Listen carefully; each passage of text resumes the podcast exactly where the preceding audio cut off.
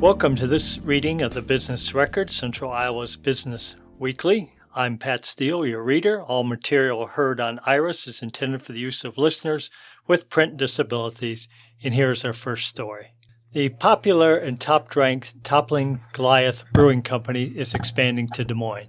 The maker of Pseudo Sue Pale Ale and Dorothy's New World Lager plans on opening a tap room in a mixed use development plan near Drake University. Clark Lewey, owner of the brewing company, said, We've been looking for a while now on where to place our coveted second location in Iowa. We have looked all over Iowa City, Des Moines, Cedar Rapids, Council Bluffs.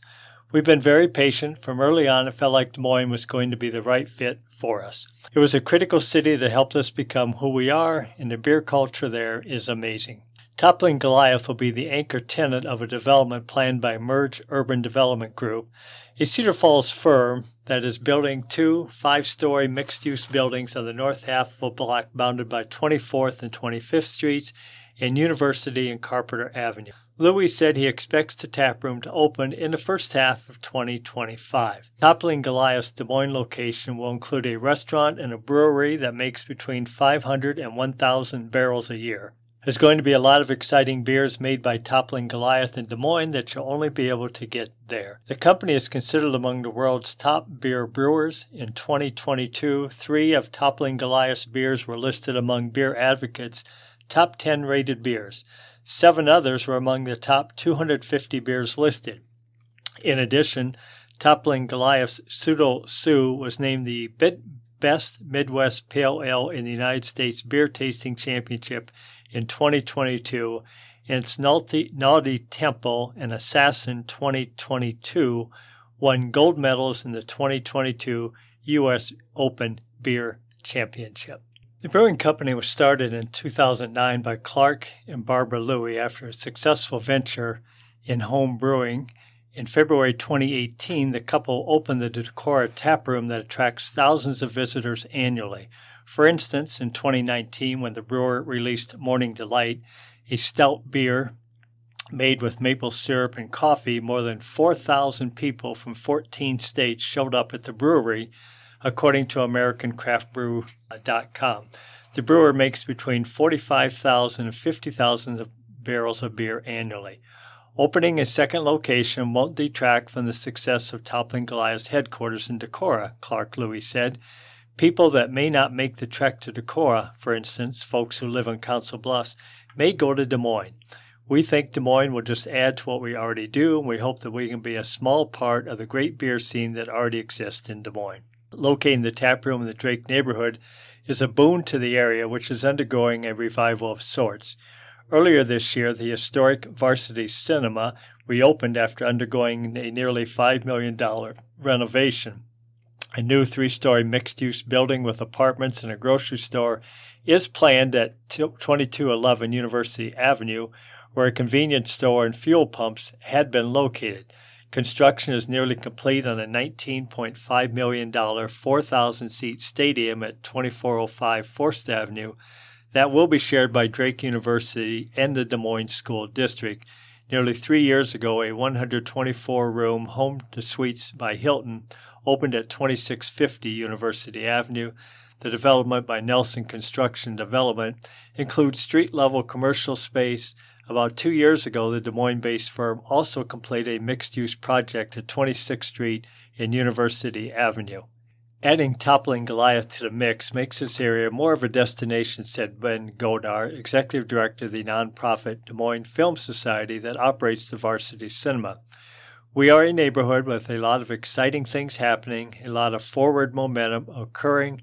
Having a tap room in the neighborhood adds even more energy to the area. Toppling Goliath will be located in about 15,000 square feet of street level space of merged urban development, Drake's project that will include apartments and commercial space.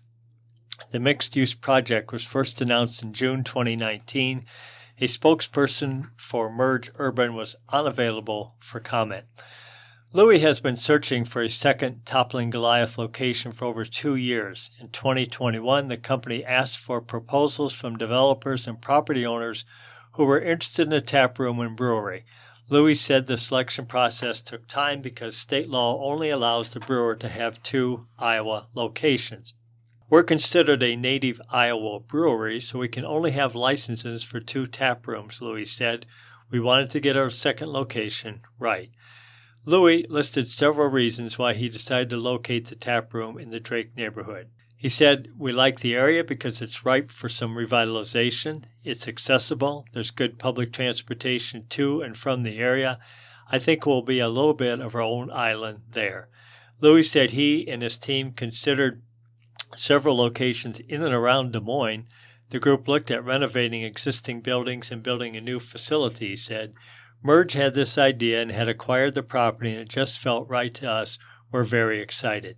Having Toppling Goliath in a neighborhood will make this really feel like a college town shopping district should feel, Courtney Ackerson, president of the Drake Neighborhood Association, said. It will help attract people who can, hopefully, come and sit and enjoy the neighborhood and not just go to one store and move on. Next in the business record, a campaign to raise between $5 million and $8 million to renovate the new home of the Italian American Cultural Center of Iowa will be launched this fall, a goal supporter said is very doable. Jeff Lamberti, chair of the group's board of governors, said, I've raised money for things a lot harder than this will be. What we are trying to do is create a home for our museum, but also do much more than that. Create a place that will include banquet facilities, meeting rooms, and event spaces. Our previous location was mostly a museum and cultural center. This new location will be more than just that. Earlier this year, the Italian American Cultural Center of Iowa made the final payment on a $3.3 million contract to purchase property at 2633 Fleur Drive in Des Moines.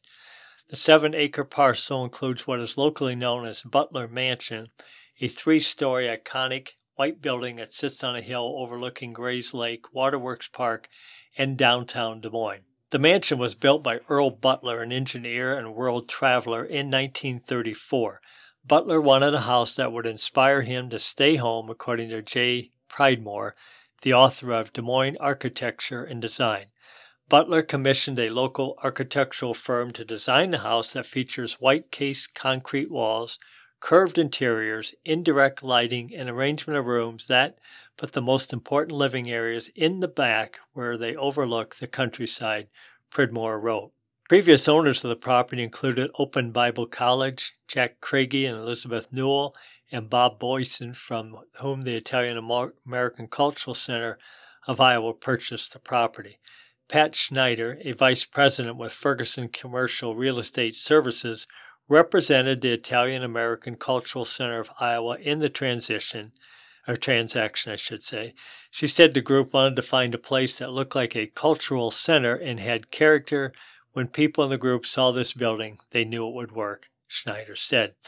The Italian American Cultural Center of Iowa has been located in a one story building at 1961 Indianola Avenue for several decades.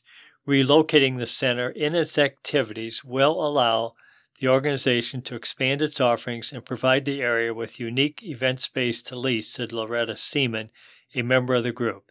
There's going to be a lot of programs you normally wouldn't associate with a center like this.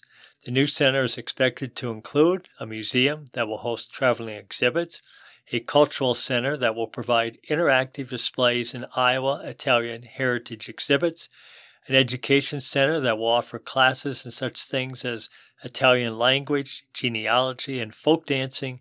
It will also provide classes for young people and others pursuing a high school diploma. An art studio that will offer classes in Italian arts, a demonstration kitchen where cooking classes will be held, a theater room where lectures, movies, and social gatherings can be held, a merchant store that will provide Italian goods and artifacts, an Italian cafe and coffee bar that will feature food and beverages prepared with Italian herbs and vegetables. Also planned are a bocce pavilion will be large enough to host national tournaments, a banquet hall, event spaces, and catering kitchen, outdoor courtyard, a garden with Italian herbs, and a vineyard that will allow the community to help with harvesting and grape stomping.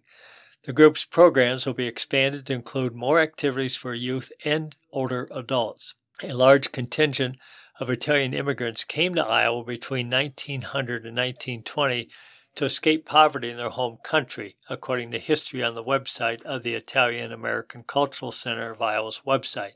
Many settled in central Iowa where they worked in coal mines or on the railroads.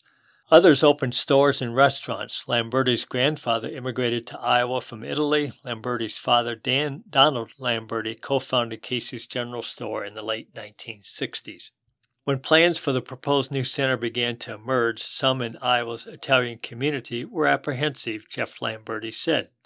There was some apprehension about whether this was the right thing to do. I've met with them, and the response has been good. We are getting good buy in. The new center is also something Lamberti said his parents, Don and Charlene Lamberti, want to see completed. My parents have made a commitment that if we could find a permanent home for the center, they want to help with it, Jeff Lamberti said. I'd like to see this done while they are still here to enjoy it. The group worked for over two years to raise money to pay off the contract to purchase the property. Also, in recent months, the nonprofit group's management team has been reconfigured in an effort to make operating the center more efficient. The Board of Governors is overseeing day to day functions, finances, building maintenance, and other issues. The Heritage and Cultural Board, which includes community members, is focusing on preserving, promoting, and providing education about Italian American culture. Now that the property has been acquired, the group is planning improvements to the building and working with RDG Planning and Design on remodeling interior redesigns. One major improvement, the replacement of the roof, is underway. Lamberti said that once the architectural drawings are complete, the fundraising campaign will begin. He estimated that the campaign will last about 12 to 18 months.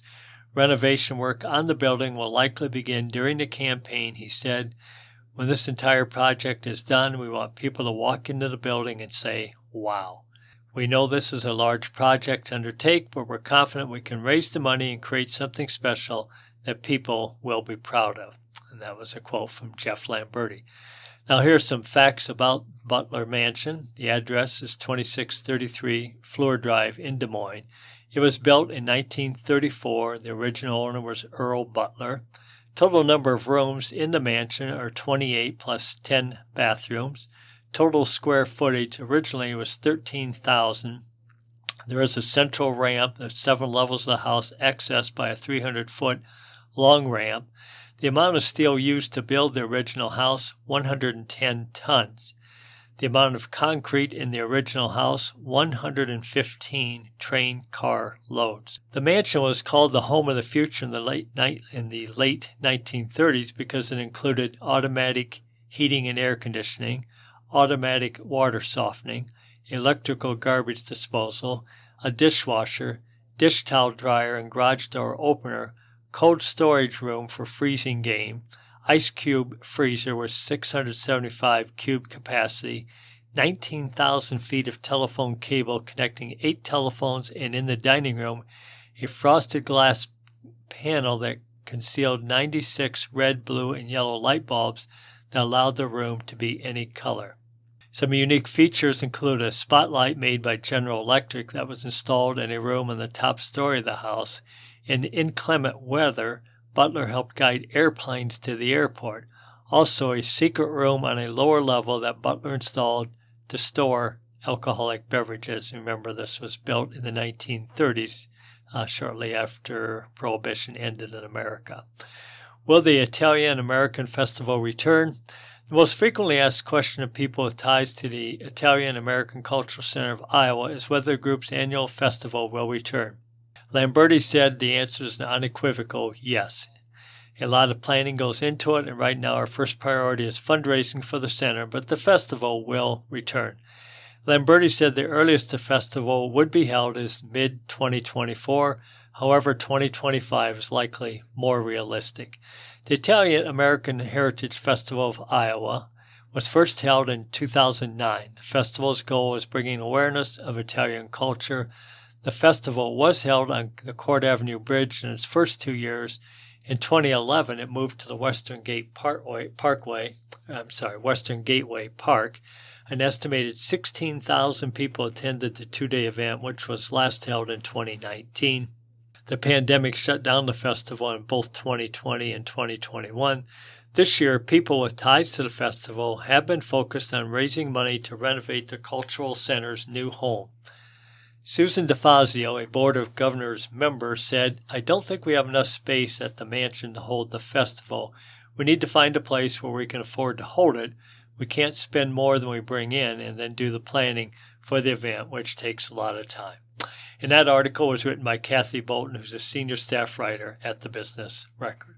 Elsewhere in the business record, as businesses adapt to the changes of the post pandemic business environment, a strong and healthy business climate is critical for our enterprises to advance and for our state to thrive and grow. During the second Envision Iowa think tank, speakers focused on business opportunities, including the development of key industries, innovation, and public private partnerships participants had the chance to connect with stakeholders across the state and discuss opportunities and solutions to the challenges that they face. Speakers at the event included Mike Ralston, who is the president of the Iowa Association of Business and Industry, Nancy Bird, the CEO of the Iowa City Area Development Group, Lori Schaefer Wheaton, the president of Agri Industrial Plastics Company, and Dan Keel, who is the chairman and CEO of Holmes Murphy and Associates. A development agreement between the City of Norwalk and Hussman Construction Company was recently approved by the City Council, a step that moves closer to the start of construction of the community's second hotel. Hussman Development, which is based in Anamosa, plans on building a four story, 83 room hotel on about three and a half acres north of a planned extension of Chatham Avenue on the east side of Iowa Highway 28. The Tru Hotel by Hilton will include a swimming pool, lounge, and activity space. Hussman Development has received franchise approval for the hotel and is expected to acquire the property in September, according to information provided to the council. Earlier this month, the council approved rezoning the property allow for hotel use. The development agreement includes providing Hussman Development up to $3.6 million in financial incentives over 15 years in return, the project is expected to have a minimum assessed value of $8 million and generate property taxes of 301,000 annually. Development costs are estimated at between $12 million and $14 million. The hotel is the second one planned in Norwalk. Earlier this summer, the council approved a similar development agreement with Compound Capital Holdings that plans on developing a four story, 79 room Fairfield Inn and Suites at Chatham Avenue and Hughes Drive. Fairfield Inns are part of the Marriott chain of hotels. The facility will include a bar and outdoor pool. Development costs for that hotel are estimated at $14 million. Both hotels will be north of Norwalk Central, a planned mixed use development that is expected to include retail, restaurants, sporting and recreation venues, and public spaces such as trails, parks, and an amphitheater, Norwalk Central's recreational facilities are expected to attract more than 1 million visitors annually. The Greater Des Moines Partnership is accepting applications for the 2023 Inclusion Awards, which will be presented at the 11th Annual Inclusion Summit from 8:30 a.m. to 1 p.m. November 15th at the FFA Enrichment Center in Ankeny. The awards will recognize employers who have prioritized diversity, equity, and inclusion at their businesses, organizations, and in the community. To qualify for the awards, organizations must be an investor or regional member of the partnership. Nominees must submit their application by September 15th. We are excited to once again shine a spotlight on organizations that have made a difference through their dedication to fostering inclusivity and creating a sense of belonging that statement comes from Marvin DeJear, who's the Chief Diversity, Equity, Inclusion Officer at the partnership. We want to recognize organizations that are working to create a more inclusive and working place, a welcoming workplace and community, uh, said DeJear, and more details about the event and the applications are available through the Des Moines Partnership.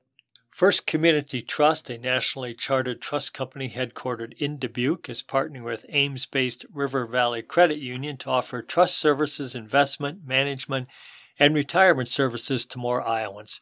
First Community Trust services include investment management, retirement planning, and retirement income strategies, primarily through credit unions, as well as trust and estate administration. Brian Godwin, the CEO of River Valley, said in a prepared release I believe that this partnership will empower more members to make informed financial decisions that lead to long term financial stability and success. First Community Trust has a partnership with seven other credit unions across the state, including ones located in central and eastern Iowa, as well as western Illinois. The Iowa Department of Transportation sometimes referred to as IDOT, has been awarded $2 million in federal grants for projects that create innovative transportation technologies. The projects are among 10 in eight states that received a total of $8.8 million in federal highway administration grants that were announced today. The Iowa DOT and Buena Vista County received $1 million to use technologies to map and identify the state's gravel road network and create a tool to manage the data and calculate performance to give county engineers and the state an indication of the remaining life of those roads. The Iowa DOT also received another $1 million for e ticketing and other technology as part of a pilot project designed to schedule timely and critical repairs. The project will also feature technology that will turn project delivery from a two dimensional plan model to a three dimensional model encompassing a digital of the infrastructure. Funding for the grants are provided by the Federal Highway Administration's Accelerated Innovation Deployment Demonstration Program.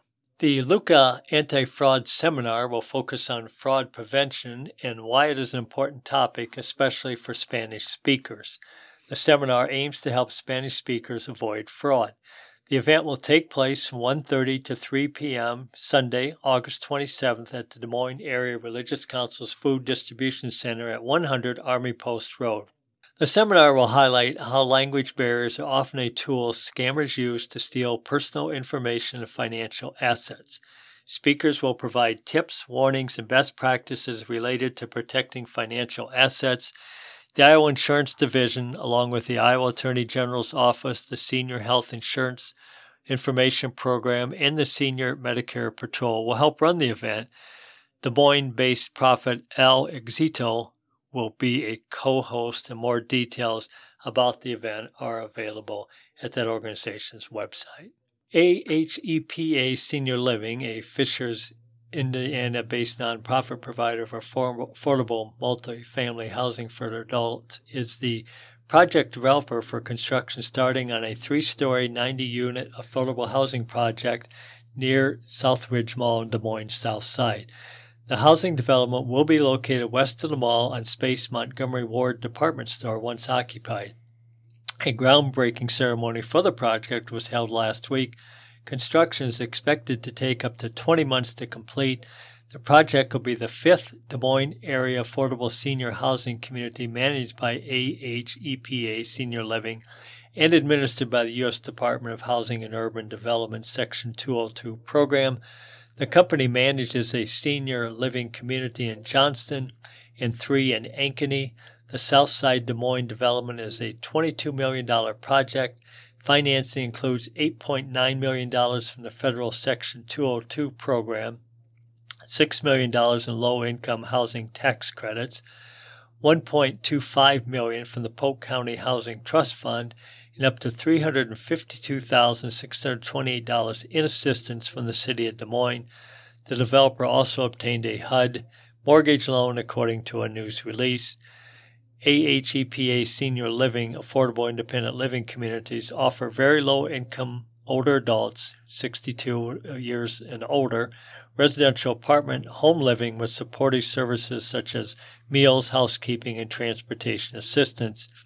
Steve Beck, Senior Living President uh, and CEO, said in a prepared statement The need for affordable housing, especially for very low income seniors, is great and in the Des Moines area, each of our four existing communities has a wait list.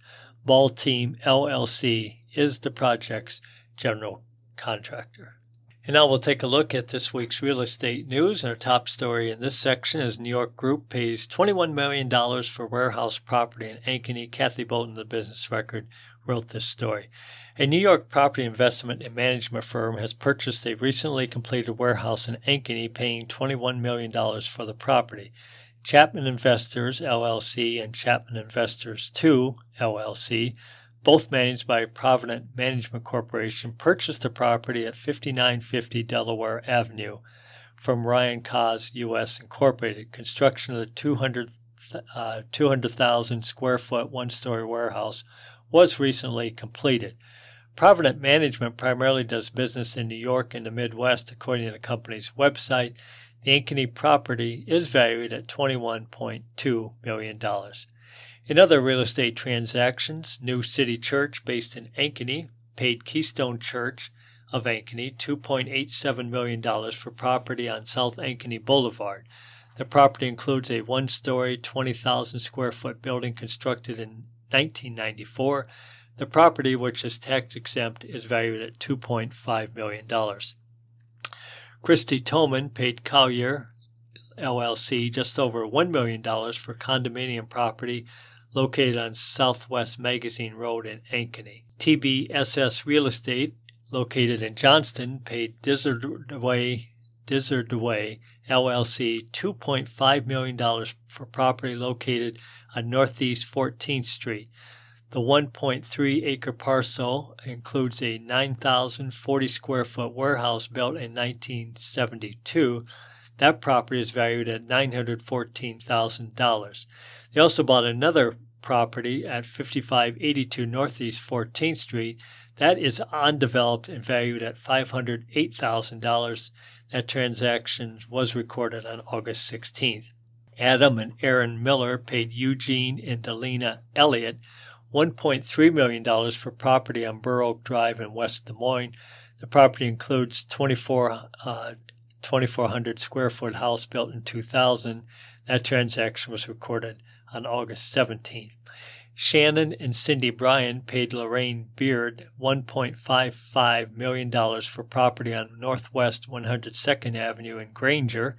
The 12 acre parcel includes a one story, 2,048 square foot house that was built in 2017.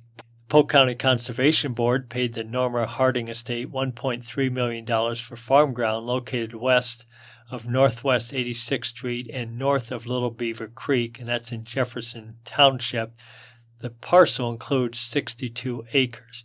And finally, a real estate note from Dallas County 1500 Southeast University LLC, located in Cedar Grove, New Jersey, paid Star 98 LLC $2.98 million for property at 1500 Southeast University Avenue in Waukee. The 1.2 acre parcel includes a recently constructed Starbucks coffee shop with a drive through. And you are listening to this week's edition of the Business Record. Our thanks to the folks at Business Publications for, for providing a copy of the Business Record to Iris so that we can read it for you.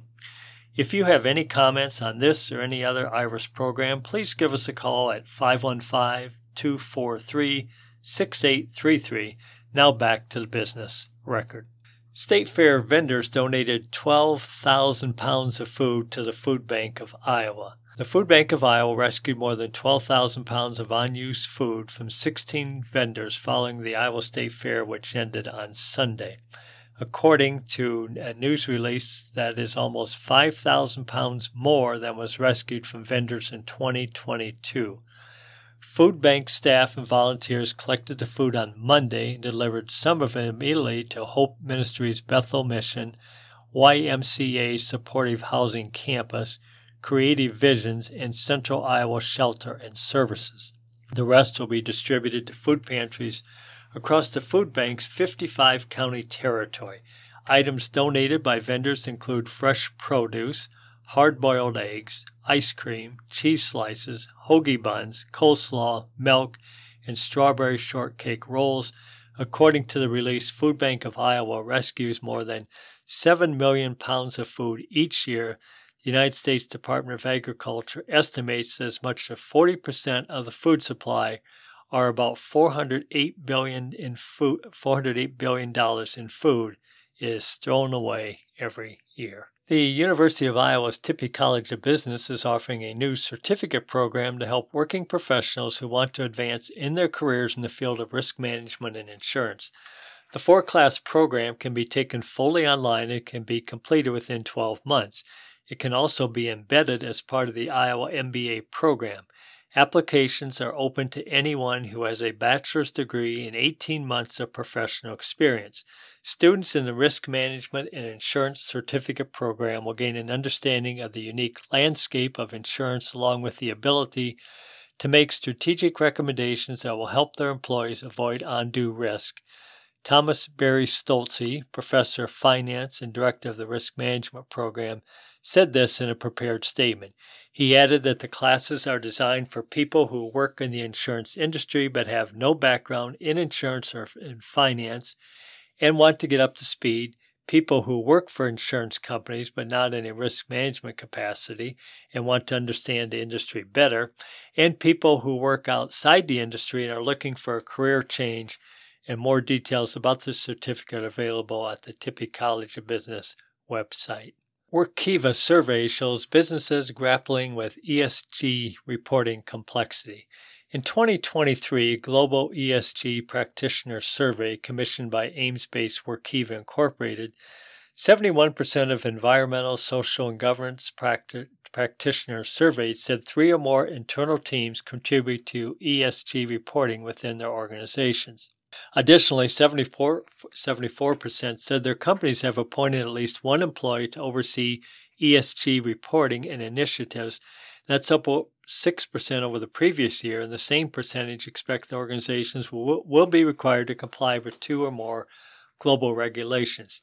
ESG reporting is the disclosure of environmental, social, and corporate governance data. The purpose is to highlight a company's ESG activities, again, that's environmental, social, and corporate governance, while improving investor transparency and encouraging other organizations to do the same. In collaboration with um, Workiva, Ascend 2 conducted the global online survey of ESG practitioners in July 2023. Ascend 2 polled 926 professionals from teams typically involved in ESG reporting, including executive leadership, finance, and accounting. Respondents spanned nine major global markets, including the United States, Canada, the UK, Germany, France, the Netherlands, Australia, Japan, and Singapore.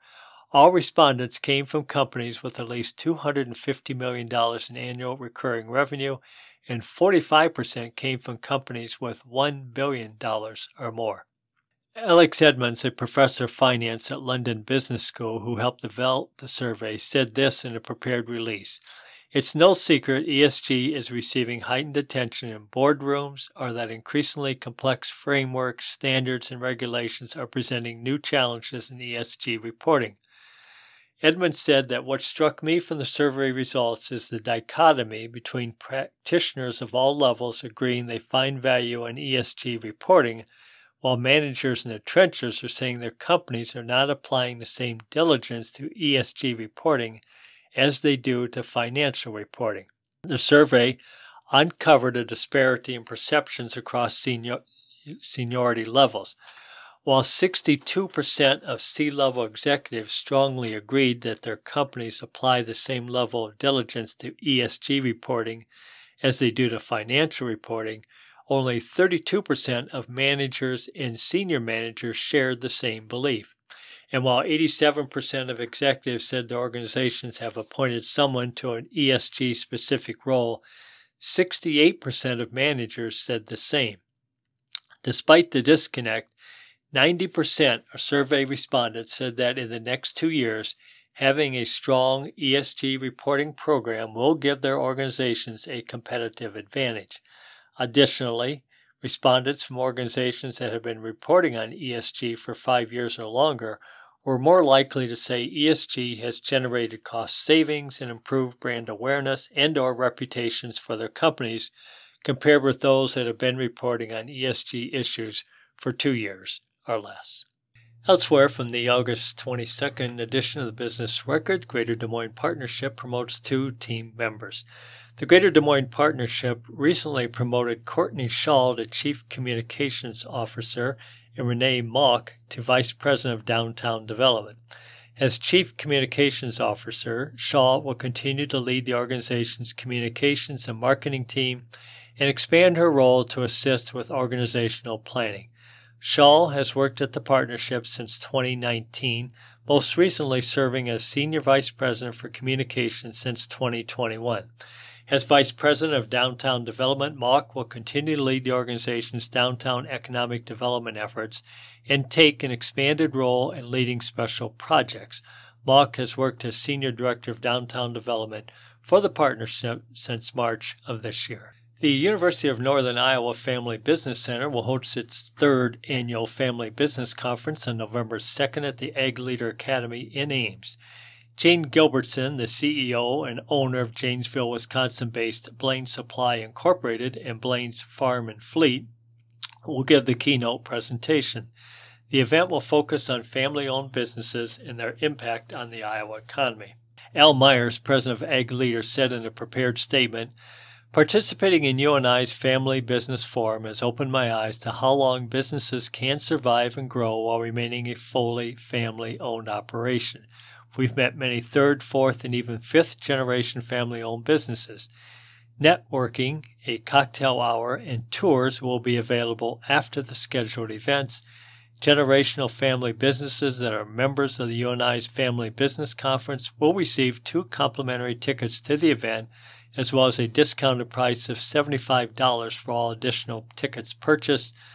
Non member tickets cost $175, an early bird discount of $25 off uh, on all tickets runs through August 31st. Volunteers clean 1,640 pounds of trash from Four Mile Creek.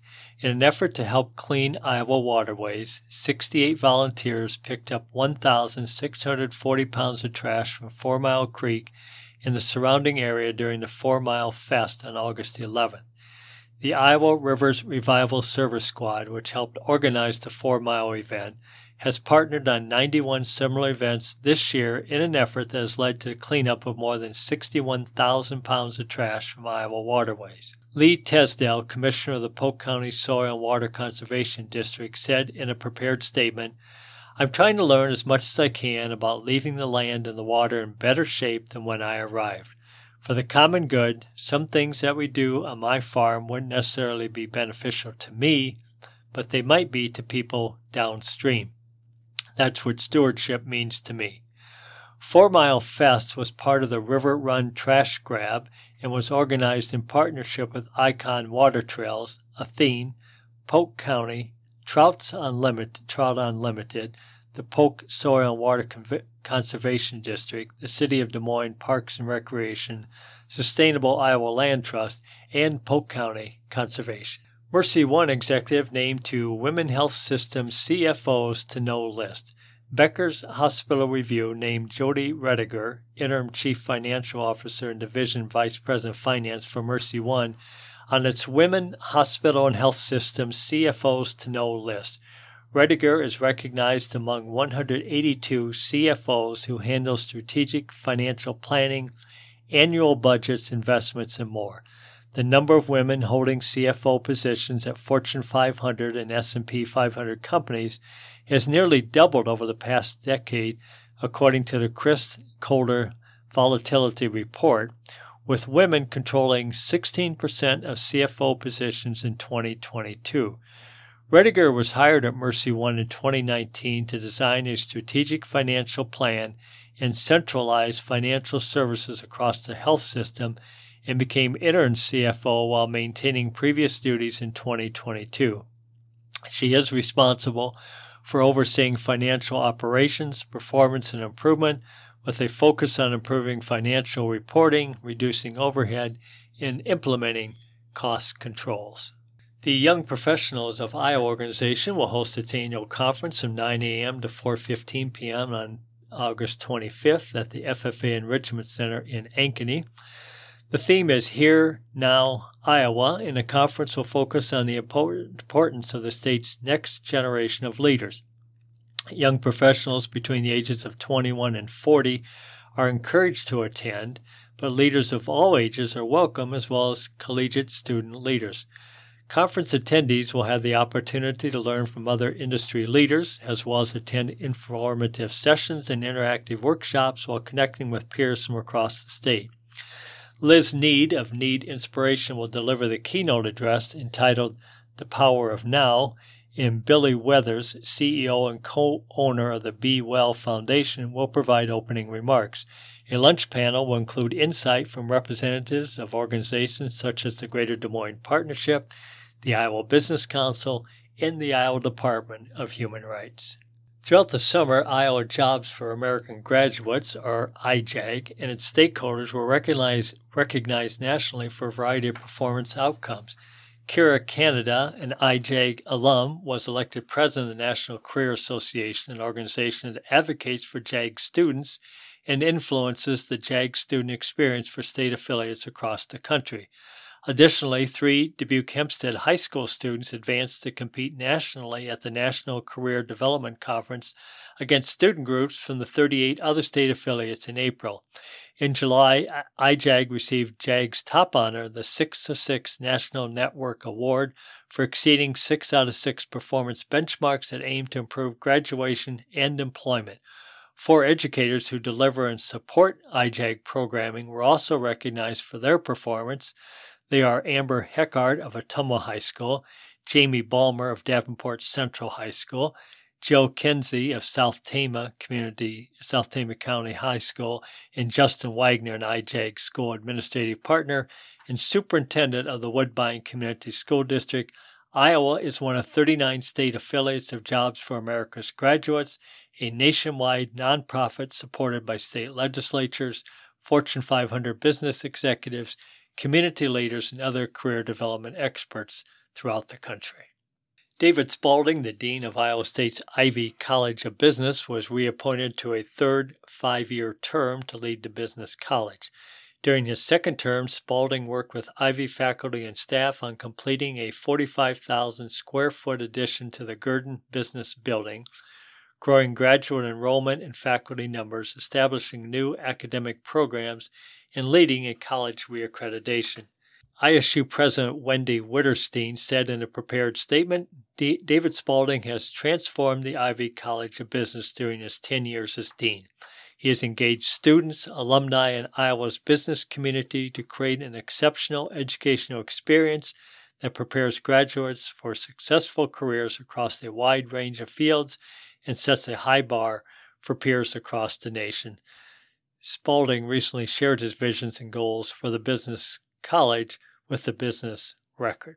Deere and Company on Friday reported fiscal third quarter earnings of $2.98 billion. The Moline, Illinois based company also said it had a profit of $10.20 on a per share basis.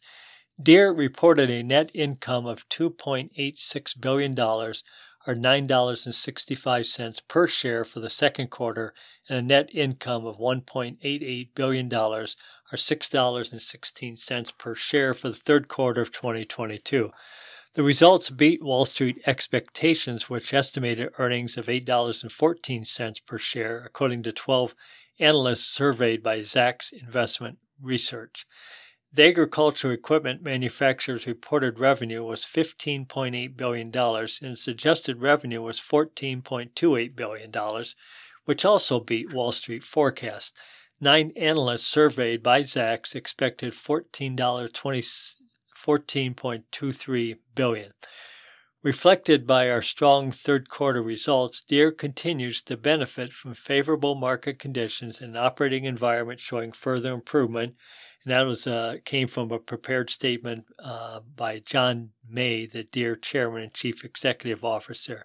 He added, We're also being helped by stabilizing conditions in the supply chain, the sound execution of our business plans, and an improving ability to meet demand for our products and serve customers.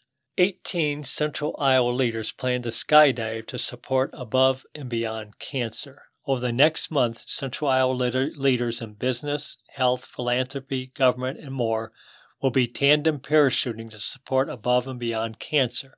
More than $80,000 has been raised so far to support cancer survivor programs. Above and Beyond Cancer was founded in 2011 by Des Moines oncologist Richard Deming. Support for the jumpers and Above and Beyond Cancer can be found on the Above and Beyond Cancer website. Of note, Connie Wimer, owner and chairman of Business Publications Corporation, the parent company of the Business Record, will be one of the skydiving participants. And here are the other ones who will be joining Connie in skydiving for Above and Beyond Cancer. Dr. Hinjono Corona, he's the CMO and COO of Mercy One. Steve Chapman, a retired CEO of Ruan Transportation. Kathy Lacey, a community philanthropist. Virginia Lorsden, a community philanthropist. Dr. Jeff Nichols, a member of the Broadlawns Medical Center Foundation Board. Aaron Sawhill, a licensed independent social worker and cancer survivor. Also on the list include Dr. Dick Deming, the founder of Above and Beyond Cancer and uh, Mercy One Deming Cancer Center. Dr. Rachelle Keck, she's the president of Grandview University. Amber Lenhart from Iowa Clinic, and she's their CFO. Dr. Tamara Richardson Colby of the Iowa Clinic. Uh, Mary Van Herkelem, Program Director at Above and Beyond Cancer, and she's a cancer survivor. Jeff White, a Senior Vice President of Flynn Wright, and Dana Wingert of the Des Moines, uh, Des Moines Police Chief. Uh, others include Shannon Cofield of Mercy One Des Moines Hospital Foundation President, Dr. Adrian Henry, the President of Mercy College of Health Science, Dr. Anthony Coleman, Broadlawns President and CFO, Robert Warren, CFO of Hoyt Sherman Place, and again, Connie Wimer, the owner and chairman of Business Publications. And now we turn our attention to the Elbert Files. Uh, title this week is Hamilton's Waterwork. This is a column written by David Elbert of the Business Record. Neil Hamilton's new book, The River Knows How Water and Land Will Shape Our Future, covers a lot of ground, more than 70,000 miles. That's the cumulative length of Iowa's natural waterways. Nearly all have problems, including the Raccoon River, which is ranked among the 10 worst rivers in the country. Iowa's hydraulic problems did not happen overnight. They are the product of decades of underfunding education and government services that were created to protect the environment, according to Hamilton, an emeritus professor of law and director of the Drake Agricultural Law Center, who grew up on a farm in southwest Iowa. He wrote, We've known for a long time what causes the problem. It's trying to grow too much corn and the accumulated waste of too many farm animals. It's too much manure and too many farm chemicals applied to fields designed for quick removal of rainwater. We can fix the problem with proper application of fertilizers, limiting animal, animal confinement operations, planting cover crops, and building bioswales and other structures to reduce runoff. But we don't because the same science denial that challenges climate change also erodes our soil and pollutes our water, Hamilton wrote. This is the second book in two years. The Land Remains, a Midwestern perspective on our past and future, explored the problems of Iowa's deteriorating soils. The River Knows explains how the same bad practices are poisoning our water. Both books employ an unusual narrative device in which the land and the river periodically speak directly to readers.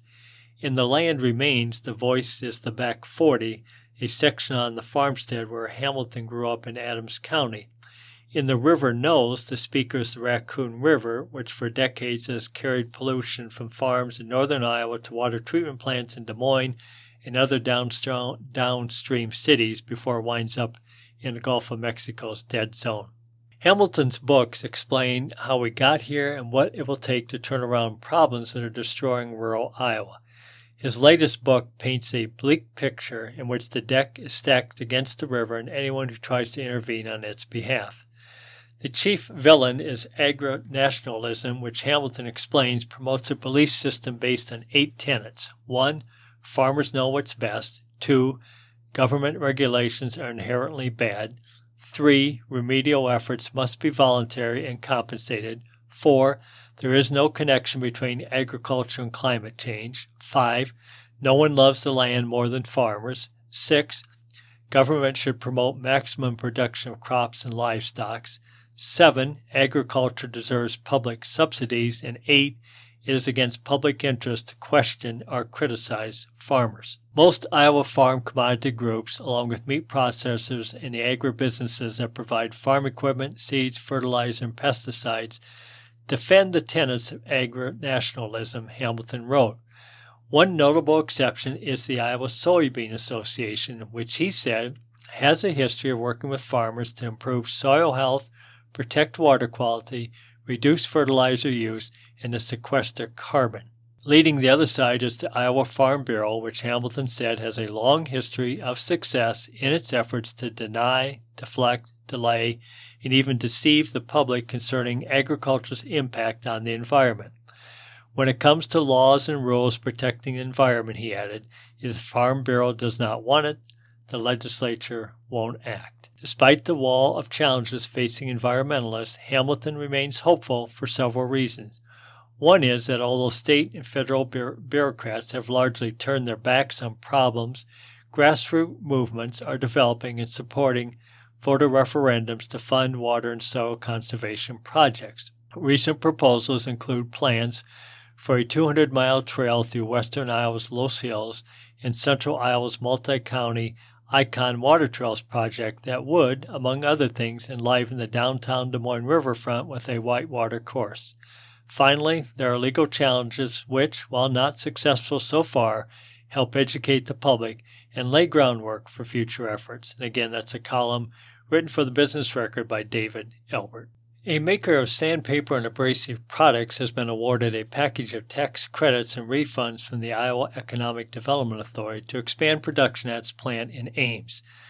The Iowa Economic Development Authority Board approved $546,800 in incentives to St. Paul, Minnesota based 3M, which has a plant in Ames that makes products for the industrial, automotive, repair, and consumer markets.